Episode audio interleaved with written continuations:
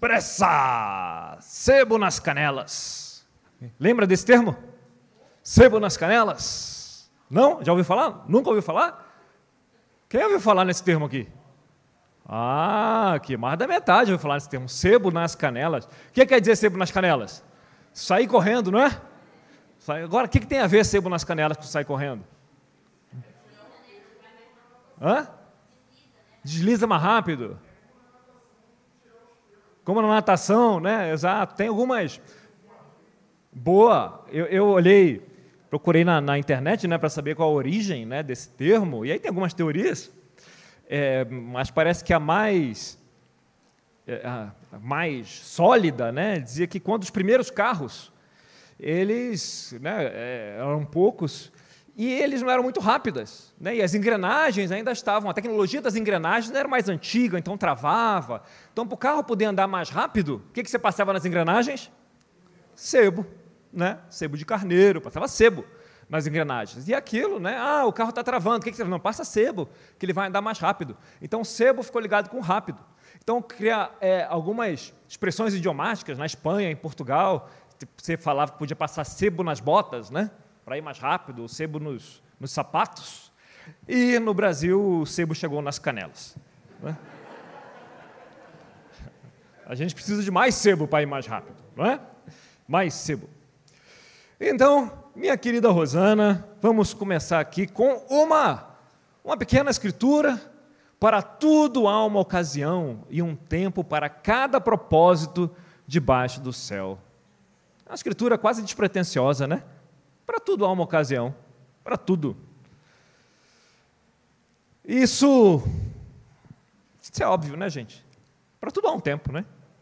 Depois disso ele começa, há tempo para viver, tempo para morrer, tempo para espalhar, tempo para juntar, começa a falar, começa a ilustrar os tempos. Mas na prática não é tão óbvio assim. Eu lembro de uma época em que a vida estava corrida, não é, querida? Você lembra dessa, dessa fasezinha? Essa fasezinha de uns 15 anos, que a vida estava corrida. Eu lembro que perguntava, e aí, você trabalha com o quê? Eu não sabia responder, porque tinha uns três empregos, fora os hobbies.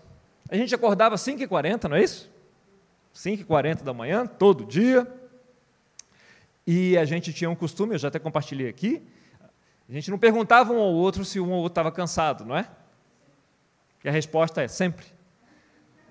Amor, você está cansado? Sempre.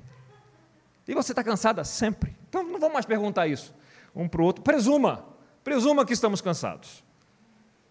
Foi um bom tempo assim. E teve um dia em especial que eu tive compromissos para todo lado. Sabe quando você tem tantos compromissos que eles começam a canibalizar uns aos outros? Eu até gostava quando isso acontecia.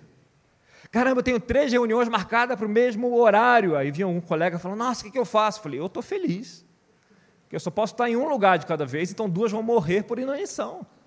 Eu não vou poder estar lá.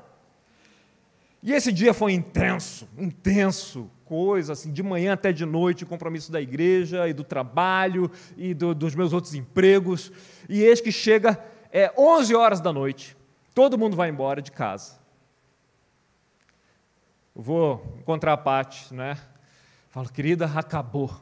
Vencemos esse dia. E aí eu for para a cozinha, pegar, pegar água para a Paty. Eu faço isso toda noite. Eu cuido dos rins da minha esposa. Pego água para ela. Fui lá pegar água para ela. Voltei, olhei para a sala, as luzes. Na minha sala tem muitas luzes, né? Apagar as luzes, demora um tempinho para apagar todas as luzes lá da sala. E eu apaguei as luzes e eu fiquei contente. E eu fiquei feliz porque ali era só voltar para o quarto, deitar e dormir. Sabe, eu estava contente. E com aquele, com aquele espírito, com aquela elação, palavra bonita, né? Elação, com aquela alegria, eu voltei para ir para o quarto.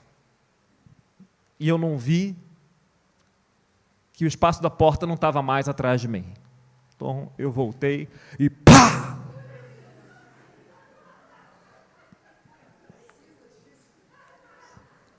Bati com o supercílio na parede. Eu falei, uou, essa foi quase que eu dormi ali, né? Ao bater com o supercílio, essa foi forte. Aí eu falei, é, preciso ir no banheiro olhar isso, mas antes aí eu olhei minha mão e eu me senti o próprio Moisés. Eu abri o mar vermelho. Cheguei e olhei no espelho. E realmente tinha um, um estreito ali, né? De Bósforo aberto aqui. Eu falei, ai, e agora? Acho que cabia aqui uns pontinhos. Só que eu estou exausto naquele momento. Se eu for no hospital, pô, já levei tanto ponto na vida. Mais dois ou três não vai fazer diferença, né? E se ele me der três pontos, eu sei lá, vou querer dar para o Vasco, que está precisando. E eu decidi tomar outra, fazer outra coisa. Então, falei, quer saber? Deixa eu procurar aqui, vou até a drogaria Gesine, aqui em casa, que é mais equipada que a drogaria da, da quadra.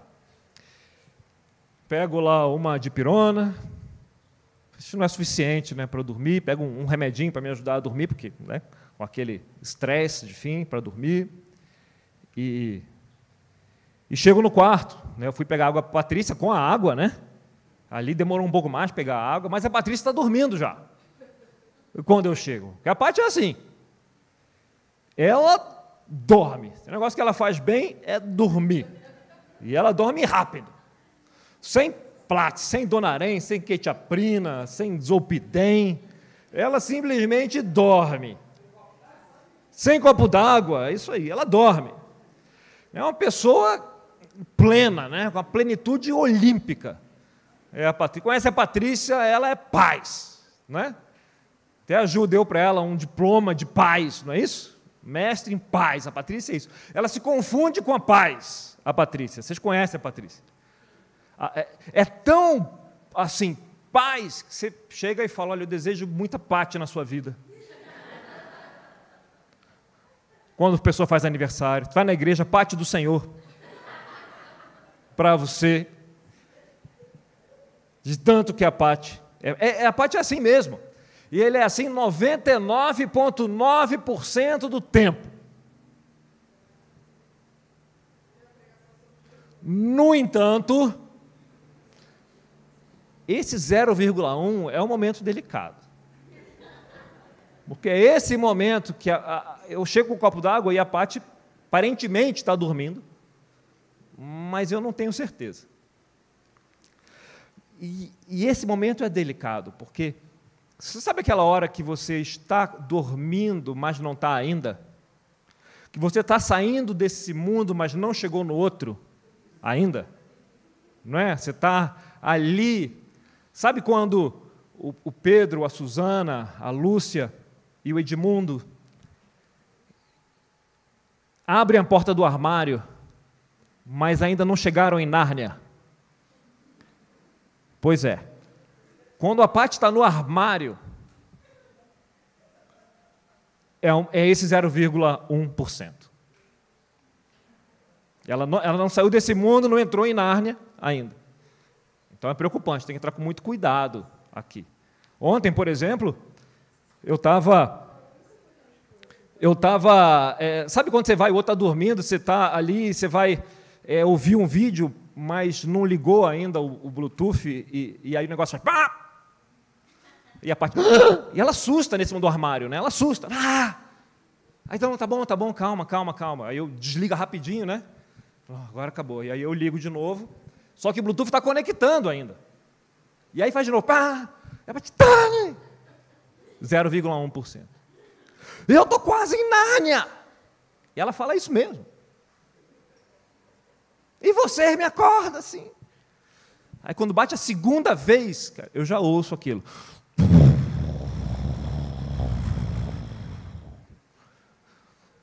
Eu falei, Ih.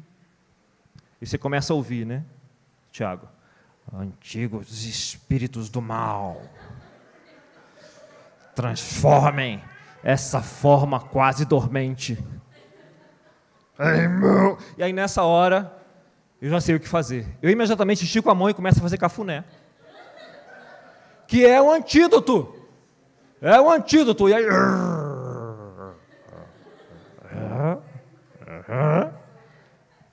Aí. Fala. Ah. Deu tempo. Deu tempo de salvar tudo. E, e eu estava, né, tinha tomado um remédio ali para ajudar a dormir. E aquela correria toda. E aí eu, eu dormi e acordo. E aí eu tomo um susto. Dani! É, a, a Patrícia olhou, acordou, né? No dia seguinte, olhou para mim. E ela viu o resultado do Mar Vermelho na cama. Ela viu, Dani, o lençol, o travesseiro,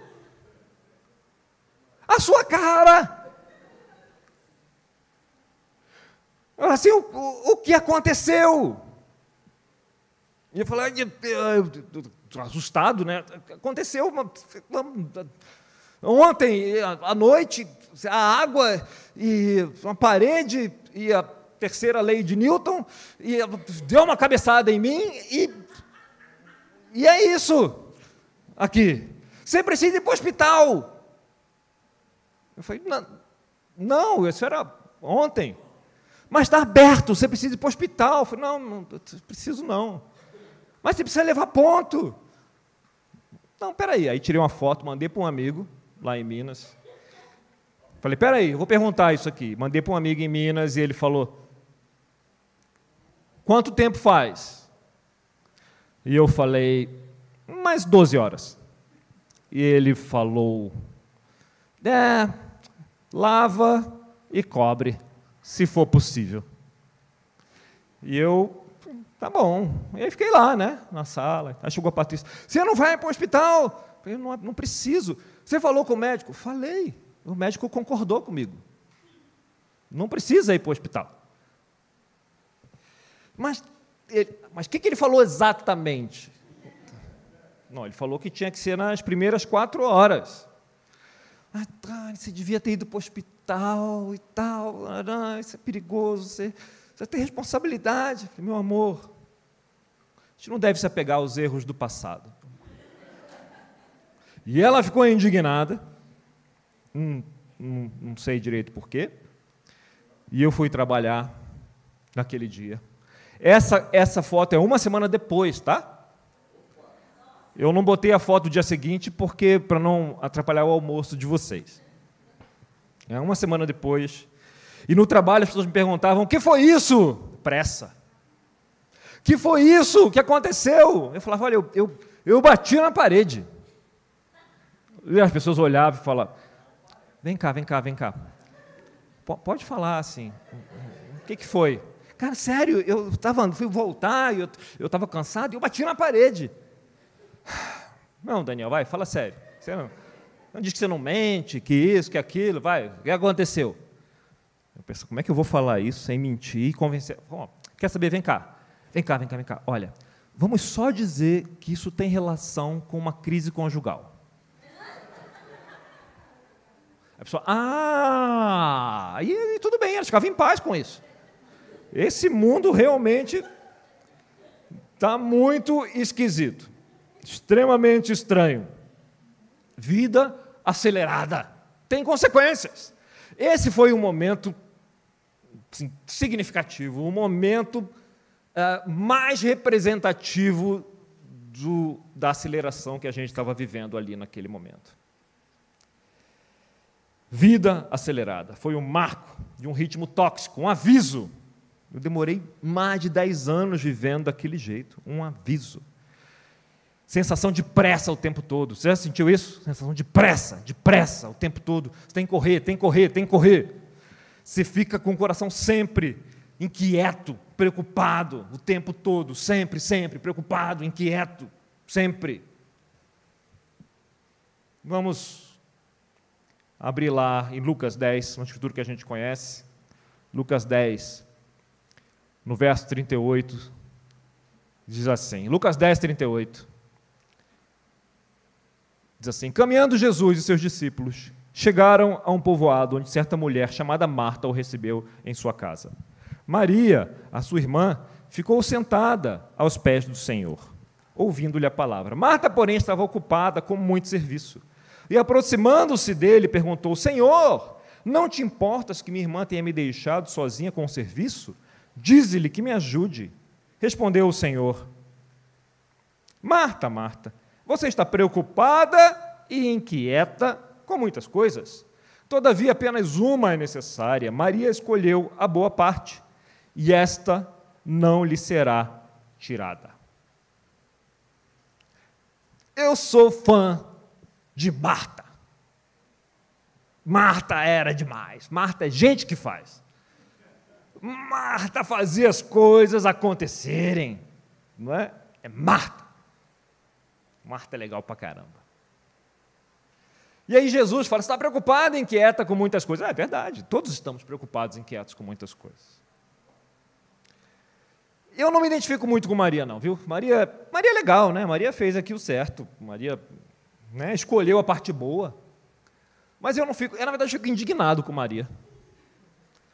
Como que Maria, de primeira, está aqui, não é exatamente de primeira, que eles já tinham se encontrado antes, mas assim, nesse momento aqui, naquela situação toda, aquela confusão, a casa cheia, e Maria consegue fazer o certo. Tem um, algum. Não está hackeando o sistema, obviamente. Como que ela sabe? Ela tem algum código para saber o que era certo? Não era óbvio isso aqui. Então não me identifico com Maria. Não. Me identifico com Marta. E a gente ouve Jesus falando com Marta, que está correndo para um lado para o outro, ocupada. E a gente pensa que o problema com ela é que Marta não para.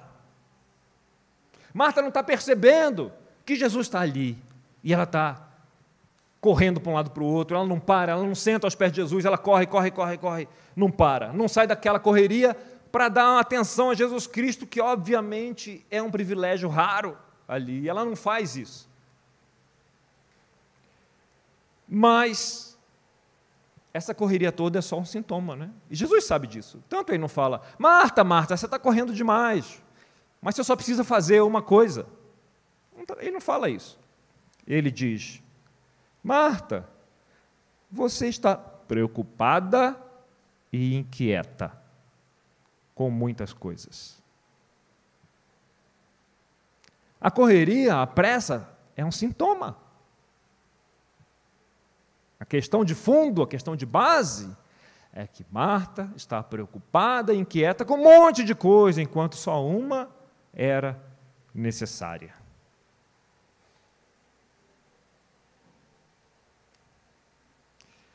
Sabe, a gente corre, né? A semana é corrida, os dias são corridos. E às vezes, até quando a gente está parado, a gente se sente correndo. Tem a sensação de pressa. Tem um negocinho aqui no meio, assim, no diafragma, não é? Que fica lembrando, você precisa tomar um omeprazol. Negócio bem aqui, assim, fisicamente. Comigo é aqui. aqui. Caramba, eu estou aqui no momento de descanso e fica aquele negocinho aqui. Poxa, mas eu devia estar fazendo alguma coisa de útil. Tem tanta coisa para fazer que eu estou enrolando.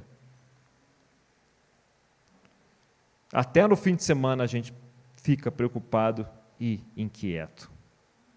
A gente fala uns com os outros. Como é que estão as coisas? Está corrido, não é, Hugo? Como é que estão as coisas? Corrido. Corrido, corrido. E é bom estar tá corrido, né? Porque está ocupado, está fazendo coisas relevantes. Por isso que está corrido. Eu não sou um inútil como tanta gente aí que fica de barriga para cima, esperando a vida passar com a boca aberta, cheia de dentes, esperando a morte chegar. Não fico. Eu vou por aí. Eu corro, faço coisas úteis o tempo todo. Corrido, apressado, apressado. Corrido, sem parar. Não pode parar. Vamos inventar alguma coisa, não pode parar. E, e sabe, Satanás, quando quer tentar alguém, ele, ele, é, ele, ele é esperto também, é um cara competente. Ele não precisa de um plano complexo. Às vezes a gente está andando assim, fala, ah, tem gente que, eu não, não, não, penso muito assim, mas conheço alguns que falam, pô, eu estava lá indo para o trabalho e, pô, e eu Aconteceu aquilo, me atrapalhou, cheguei atrasado, o inimigo, isso, aquilo. Ele não precisa disso aí. Ele só precisa te convencer de que você precisa acelerar a sua vida. É malandro, por que ele vai ficar se esforçando para fazer um monte de coisa, para atrapalhar a sua vida? Ah, tem mais o que fazer. Não se preocupa com minúcias. Eu vi isso num, num meme outro dia. Ele, o, o, negócio dele, ele é influencer. Satanás é influencer. Essa é a profissão dele. Ah, ficar colocando pedra para você tropeçar no meio da sua rua. Isso é, isso é coisa de peão, não é coisa dele. Vai fazer isso. Ele é influencer. E ele te convence, nos convence, nos influencia de que o normal é correr. É correr para um lado, é correr para o outro, o normal é correr. Esse é o normal. A gente precisa agitar, precisa ser eficiente, precisa produzir. E mais, a gente não só precisa correr, precisa produzir, como a gente precisa se divertir, certo? Precisa se divertir. A gente tem o Netflix, certo? A gente tem redes sociais, a gente tem Instagram e tal. Então, ou a gente está produzindo muito, ou a gente se diverte muito. Já viu isso? Work hard, play hard. Não é isso? Trabalhe duro e se divirta duro. Firme. Ou você está correndo, ou está se divertindo. Só precisa nos convencer disso. E aí a gente acelera as coisas. E a gente acelera e a gente tem muita coisa para fazer. Você já ficou ansioso porque tem uma série que você não consegue ver? Coisa mais ridícula, né? Eu estou ansioso porque a Vandinha está em perigo. Tem um bosque horroroso lá daquela escola e tem um monstro. E ela está em perigo lá e eu não sei o que está acontecendo. Gente, a Vandinha sabe se defender. Não precisa ficar preocupado com a Vandinha. Mas a gente fica ansioso com as diversões que a gente não consegue fazer. Caramba, eu estou muito atrasado com as coisas que eu preciso fazer. O que você precisa fazer? Não, tem que trabalho, tem a série e tal. Você, você não precisa não, mas é que depois vai ter spoiler. Está entendendo o influencer? E a gente tá, tem que correr, tem que correr para se divertir, que coisa maluca. Que coisa maluca. Satanás é influencer. Influencer. E aí você sente que não tem tempo para tudo, né? Já passou isso, né? Pô, mas se o dia tivesse 30 horas, ia você estar tá enrolado do mesmo jeito. Você ia inventar o que fazer e não ia ter tempo para tudo. Não é? Lembra aquela escritura que a gente começou? Eclesiastes 3:1? Despretensiosa, para tudo há uma ocasião e um tempo certo para cada propósito debaixo do céu. Alguém está errado nessa parada. Ou o autor de Eclesiastes está errado, na inspiração dele, ou todos nós estamos errados. Mas ele é um só, né? E a gente é muito mais que ele. Talvez ele esteja errado. Vamos seguir aqui. E essa escritura continua, né? Tempo de chorar, tempo de rir, tempo de abraçar, tempo de se conter. Eu confesso que eu tenho problemas com o tempo. Eu não sei quando é o tempo de abraçar, eu não sei quando é tempo de se conter, e por isso a Paty me ajuda de vez em quando a saber quando é o tempo de se conter, não é? Por exemplo, ela ficou mandando me conter durante cinco minutos aqui no começo desse culto. Não funcionou. Ah, tempo de procurar, tempo de desistir. A gente estava lá em Itacaré e a gente, eu e a Paty tivemos a ideia brilhante de entrar no mar de óculos escuros. Brilhante ideia. Eu tirei, segurei, ela também tirou e segurou né, o óculos para né, molhar lá e não deixar cair. Mas a Paty não tem muita intimidade com o mar. E aí, rapidamente se tornou o tempo de procurar.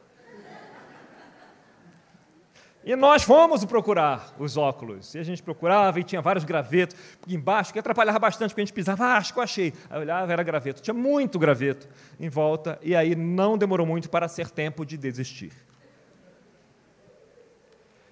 Então, depois fala tempo de guardar e tempo de lançar fora. Não era tempo de lançar fora, mas acabou sendo. Tempo de calar, tempo de falar, também não sei discernir quando é tempo de calar e tempo de falar pessoas estão perto de mim já sabem disso, não sei como discernir. Mas eu, agora pelo menos, eu admito que eu não sei. Não sei.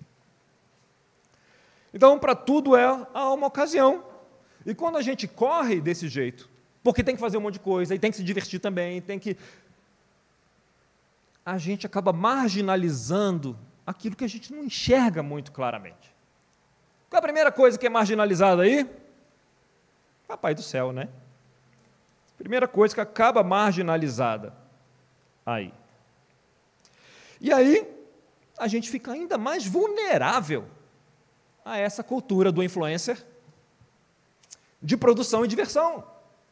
Produção e diversão, sem parar. E a gente repete todo o ciclo. Sabe? Para tudo há uma ocasião.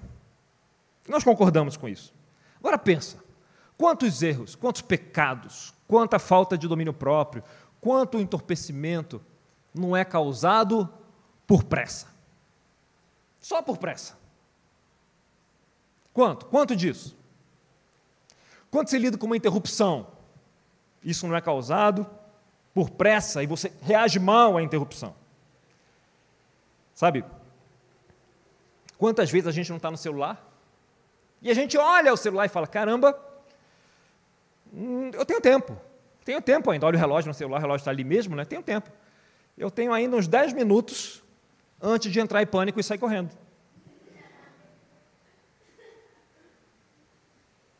E depois brigar com todo mundo que está me atrapalhando de chegar na hora.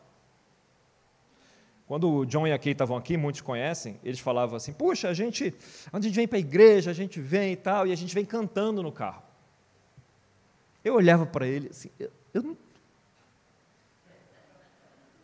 Depois daquele todo aquele estresse, botar as crianças no carro, vocês ainda conseguem cantar? Assim, eu vou cantar a marcha fúnebre no carro. Carmina Burana, pam, pam, pam, pam. Não tem espírito. Há tempo para cada coisa. O pecado e a pressa, eles têm o mesmo efeito. Ah, parou para pensar que eles têm o mesmo efeito? Tanto o pecado quanto a pressa cortam a nossa conexão com Deus cortam a nossa conexão com o próximo e cortam a nossa conexão conosco. Você não consegue. A tal da presença é legal, né? Presença, plena atenção, mindfulness, oração. Está fazendo sucesso nesse negócio de meditação, né, da plena atenção. Os monges já descobriram isso há 1.500 anos atrás. Presença, plena atenção. Mas a pressa não te deixa estar presente. O pecado é pressa corta a conexão com Deus, com o próximo e conosco mesmo. Com o próximo. O, tinha um cara, parceiro do Freud, Carl, Carl Jung, como é que fala isso? Jung. Jung dizia que é, a pressa não é do demônio, a pressa é o demônio. Boa frase, né? E com a pressa, o influencer consegue algo mágico. Ela terceiriza a tentação. Ele convence a gente que tem que sair correndo, produção e diversão o tempo todo, e não precisa fazer mais nada. Nós mesmos quebramos a cara, machucamos as pessoas em volta, ficamos agoniados, ficamos ansiosos, entramos em sofrimento, talvez em depressão, ele só precisou nos convencer a sair correndo, a institucionalizar a pressa como um meio de vida. E ganha o crédito todo, né? Muito simples. Porque nós somos manés. Todos nós somos manés. A gente, a gente cai nessa igual pato. E eu não estou aqui falando do alto de quem. Não, vocês são tudo mané. Se tivesse percebido isso como eu, 15 anos correndo igual um maluco para cá e para lá. Patrícia olhava para mim e falava: Dani, você não está bem. Tinha um problema de saúde no meio? Tinha, mas ainda problema de saúde, pior ainda. Com um problema de saúde grave, sério, fazendo cirurgias aqui e ali, correndo sem parar. O problema de saúde que, que eu tenho, mas que era pior naquele momento, não é um atenuante, é um agravante. E devia ser claro que eu devia estar mais devagar, não mais rápido. Eu caí na armadilha igual um pato. E piora daí. Porque, assim, Estamos juntos. Qual é o maior valor da vida cristã? Qual é o maior valor? O que é o mais importante? É o tal do. Não é? O que é mais importante? Alegria, paz e o. Paz, alegria e o. Amor, não é? O principal valor na vida cristã é o amor. É o amor. Cristo deixou isso claro, né? Perguntaram para ele, mestre, qual é o maior mandamento? Está lá em, em, Mateus 22, 36, né? Mestre, qual é o maior mandamento? O que, que ele responde? É o amor. Ame o Senhor, o seu Deus, todo o coração, alma, entendimento, este é o maior mandamento. E o segundo é semelhante, ame ao próximo como a si mesmo. Destes dois mandamentos depende tudo, toda a lei e os profetas. É o amor, e ele fala, ame a Deus. Ele não fala assim, cara, qual o maior mandamento? Olha, você dá uma pensadinha em Deus, jogue uma oração aos ventos e siga o seu dia porque o tempo urge. Ele não fala isso. Ele fala todo o coração, toda a alma, todo o entendimento. Dá para fazer isso com pressa? E depois ele fala: ame ao próximo como a si mesmo. Ele fala: ame ao próximo se você tiver com tempo e também num dia legal. Ame ao próximo, dá para amar o próximo com pressa.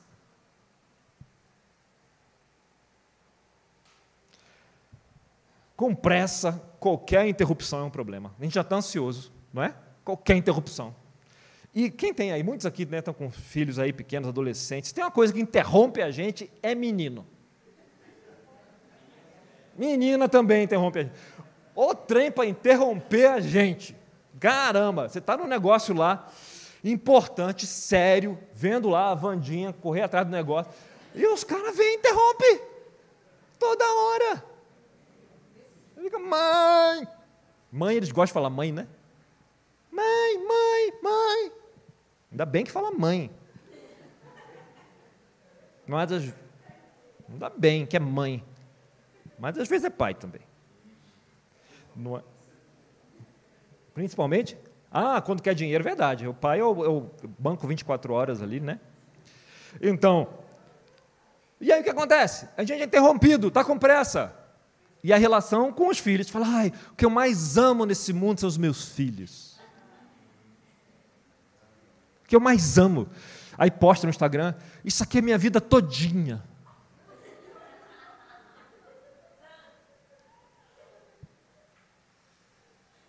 E aí te interrompe e você grita com ele. É que eu grito com a minha vida, tá bom? A vida é minha, faço o que eu quiser com ela. Daí eu grito. E a gente reage. E respinga a nossa ira, a nossa raiva, a nossa ansiedade, na verdade. Ela se transforma. Ela se transforma em ira, se transforma em falta de paciência, se transforma em agressividade, em ironia. Quantas vezes a Patrícia falava comigo? Você está sendo irônico. Porque, no meu caso, é como ela sai. Eu, eu dificilmente vou gritar com alguém. Mas ela sai com ironia e sarcasmo comigo.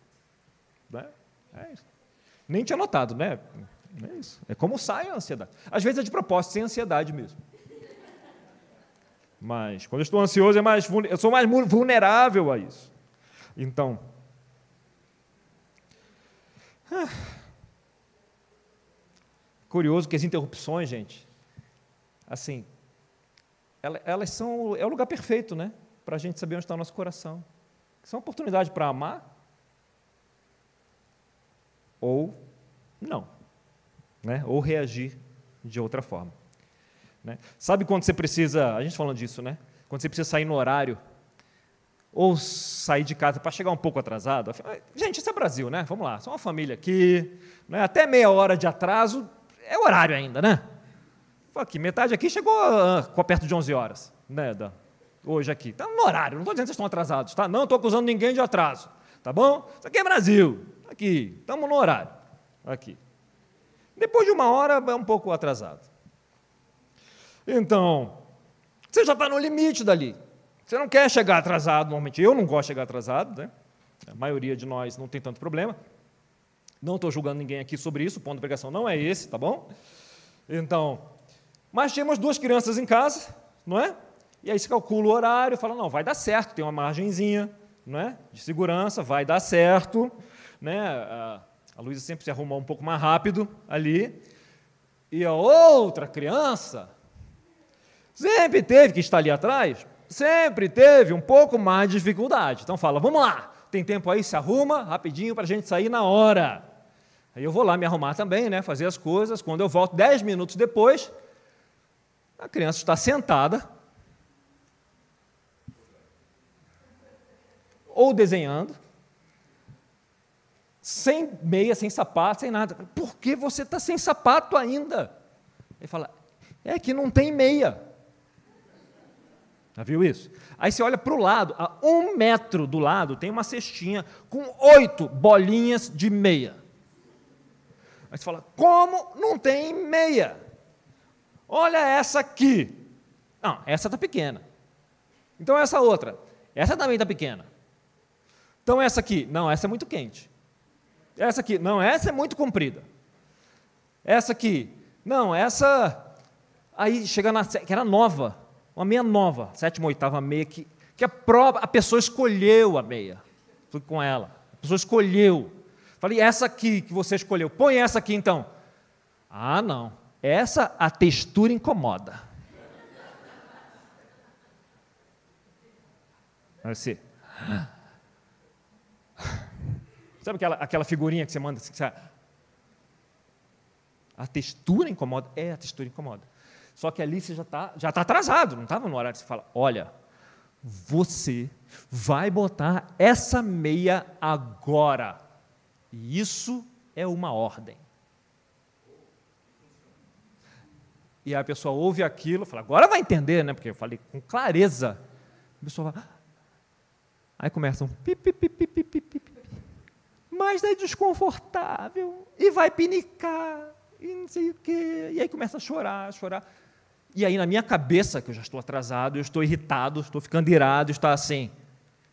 Está assim, o Código Penal Parental, artigo 6 parágrafo único, diz que desobediência a comando direto de genitor, agravado por motivo fútil,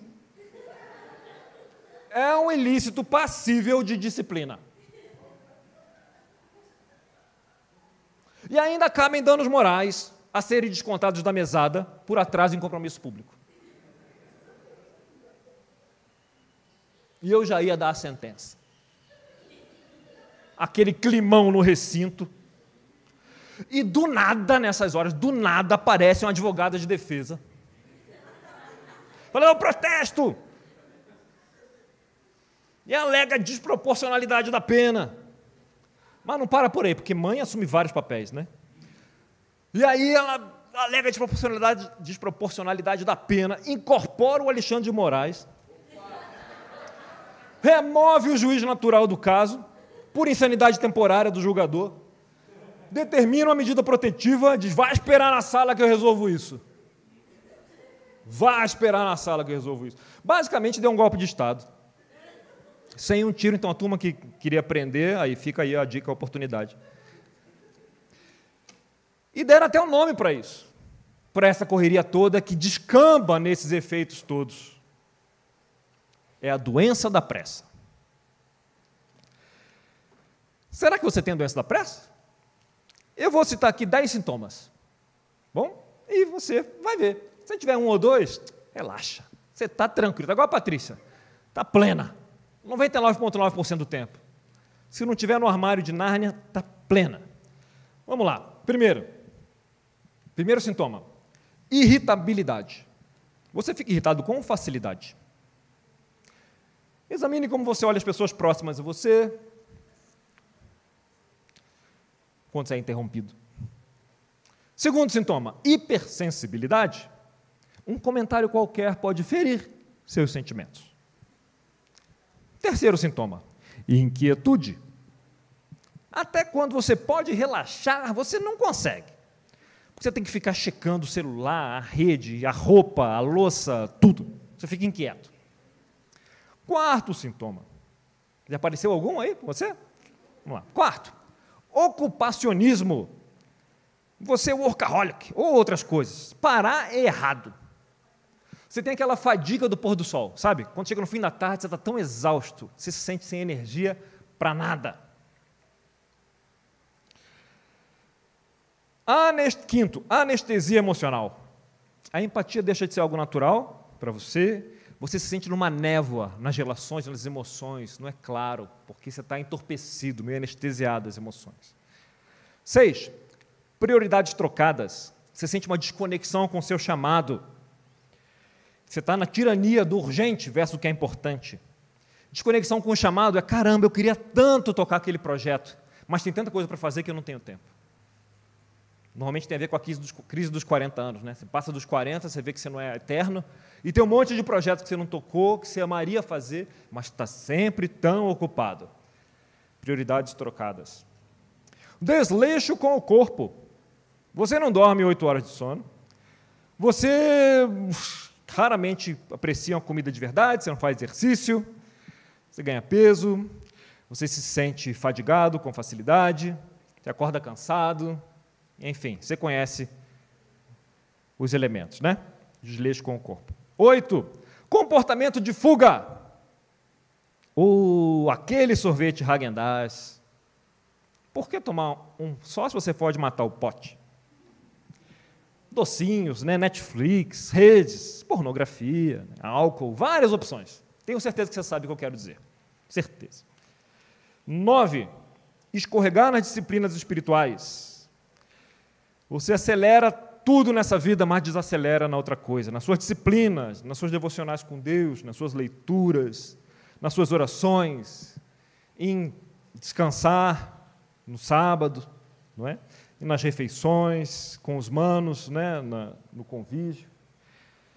E aí, quando a energia acaba, ou quando você tem um tempinho, você está tão cansado que você ora e não se conecta com Deus. Porque você está cansado, você não tem energia para curtir a presença de Deus. Está sem energia nenhuma, está vazio. Não tem disciplina para alimentar a alma. 10. Isolamento. Você está desconectado de Deus, dos outros e da própria alma. Você tenta orar, você tenta contemplar, mas você está estressado demais, você está distraído demais para curtir a companhia de Deus. Então é mais fácil desistir e voltar para as fugas de sempre. Claro, pessoal, que isso aqui não é para sentir nem culpa nem vergonha, mas é só para mostrar que para alguns de nós, talvez a maioria, nós estamos num relacionamento tóxico conosco mesmo. Hein? A correria e a pressão da vida moderna é um tipo de violência. E olha, a doença da pressa, ela foi cunhada por um médico nos anos 50.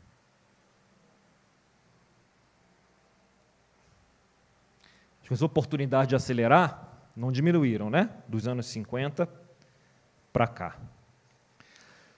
Então, lá em 1, 1 Coríntios, diz assim: Ainda que eu dê aos pobres tudo o que possuo e entregue o meu corpo para ser queimado, mas não tiver amor, nada disso me valerá.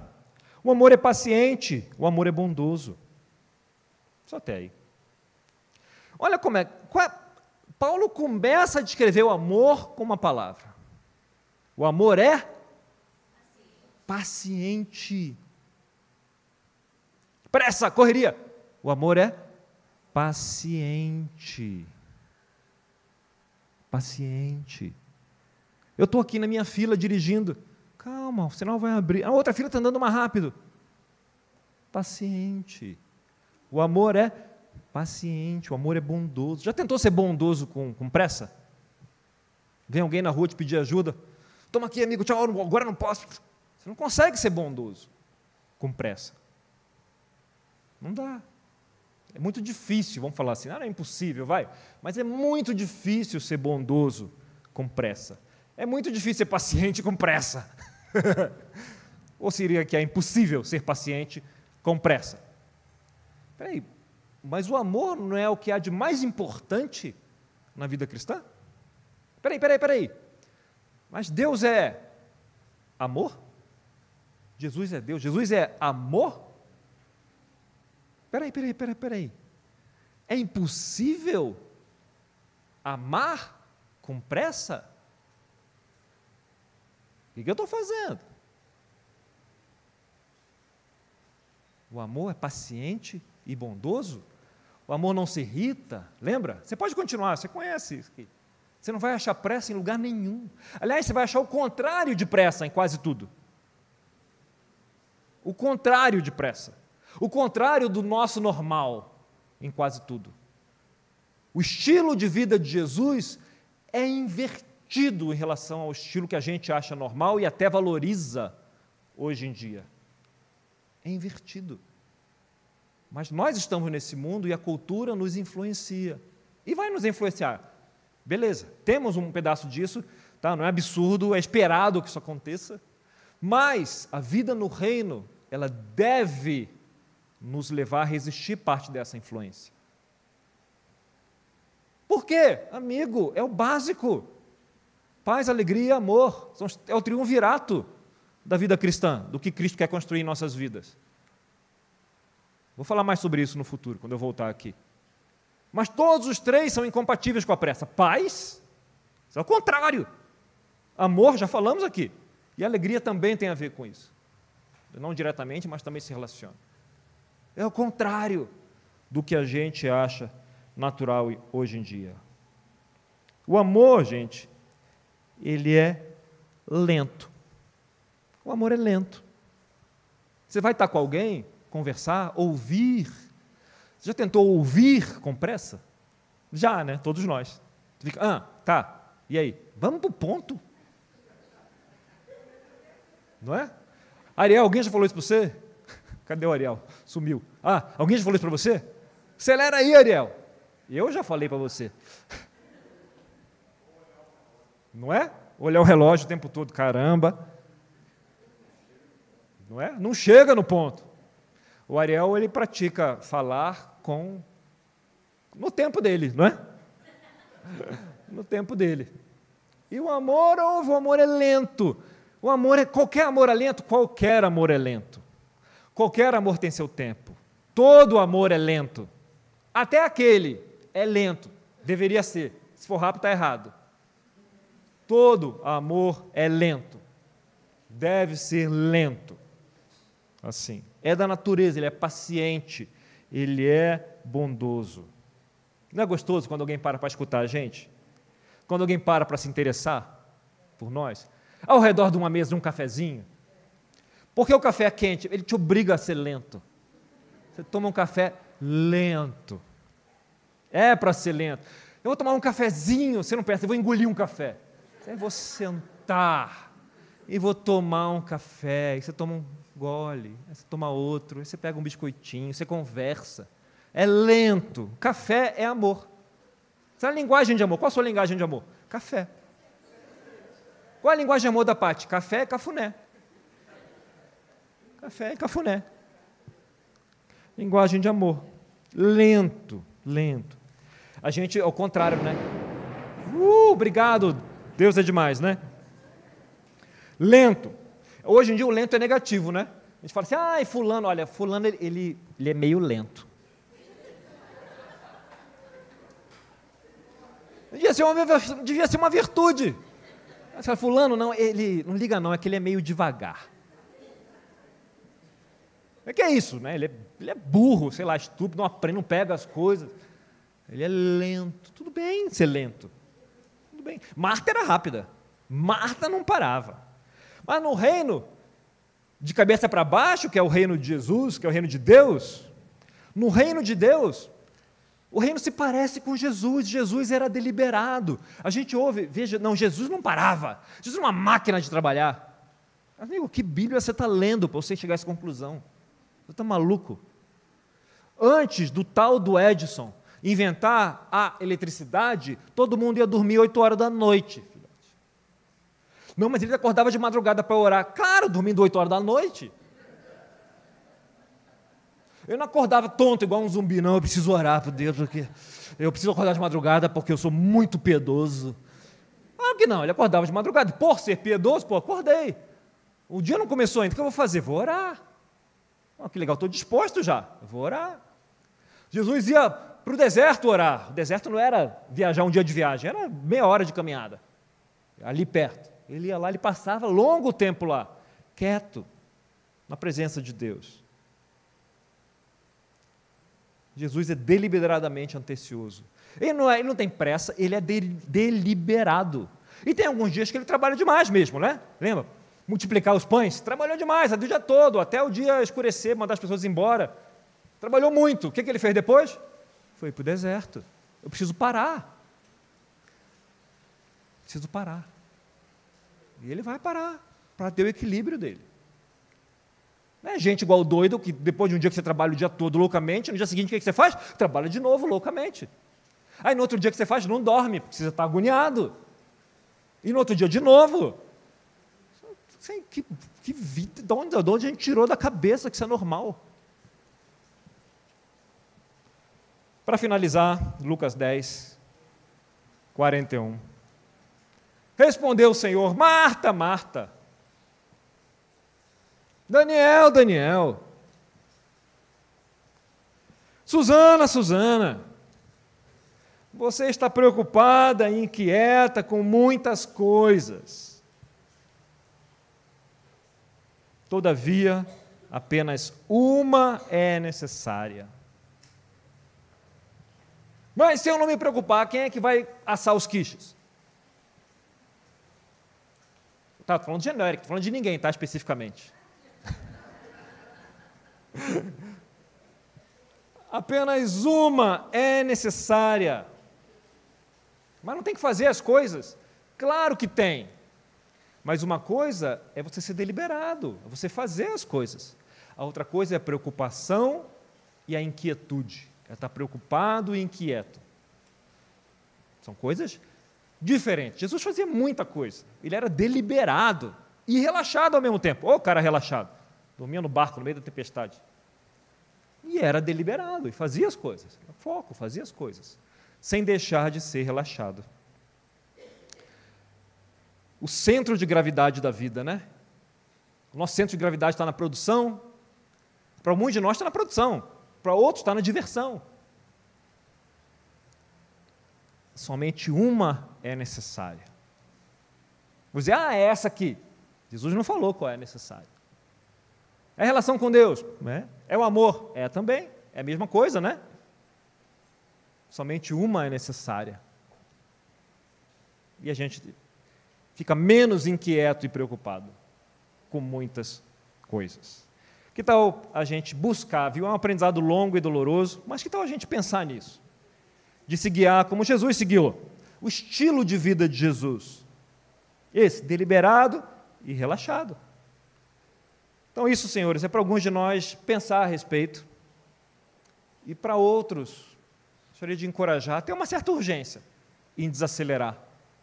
Porque muitos de nós, e, eu primeiro entre eles, por muito tempo vivi um estilo de vida tóxico, e vou falar, de, mesmo dentro da igreja, é um estilo de vida anticristão de viver. Então, obrigado, pessoal. Com essa a gente vai pensar nesse domingo. Vou terminar com uma oração aqui.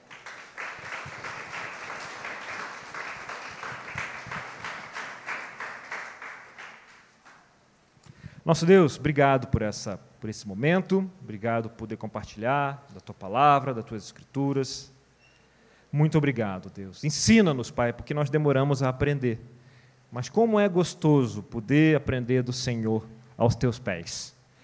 Muito obrigado. Ajuda o nosso coração a não ficar inquieto, a não ficar preocupado, mas focar no que importa para ti e para nós mesmos, que é a mesma coisa, né?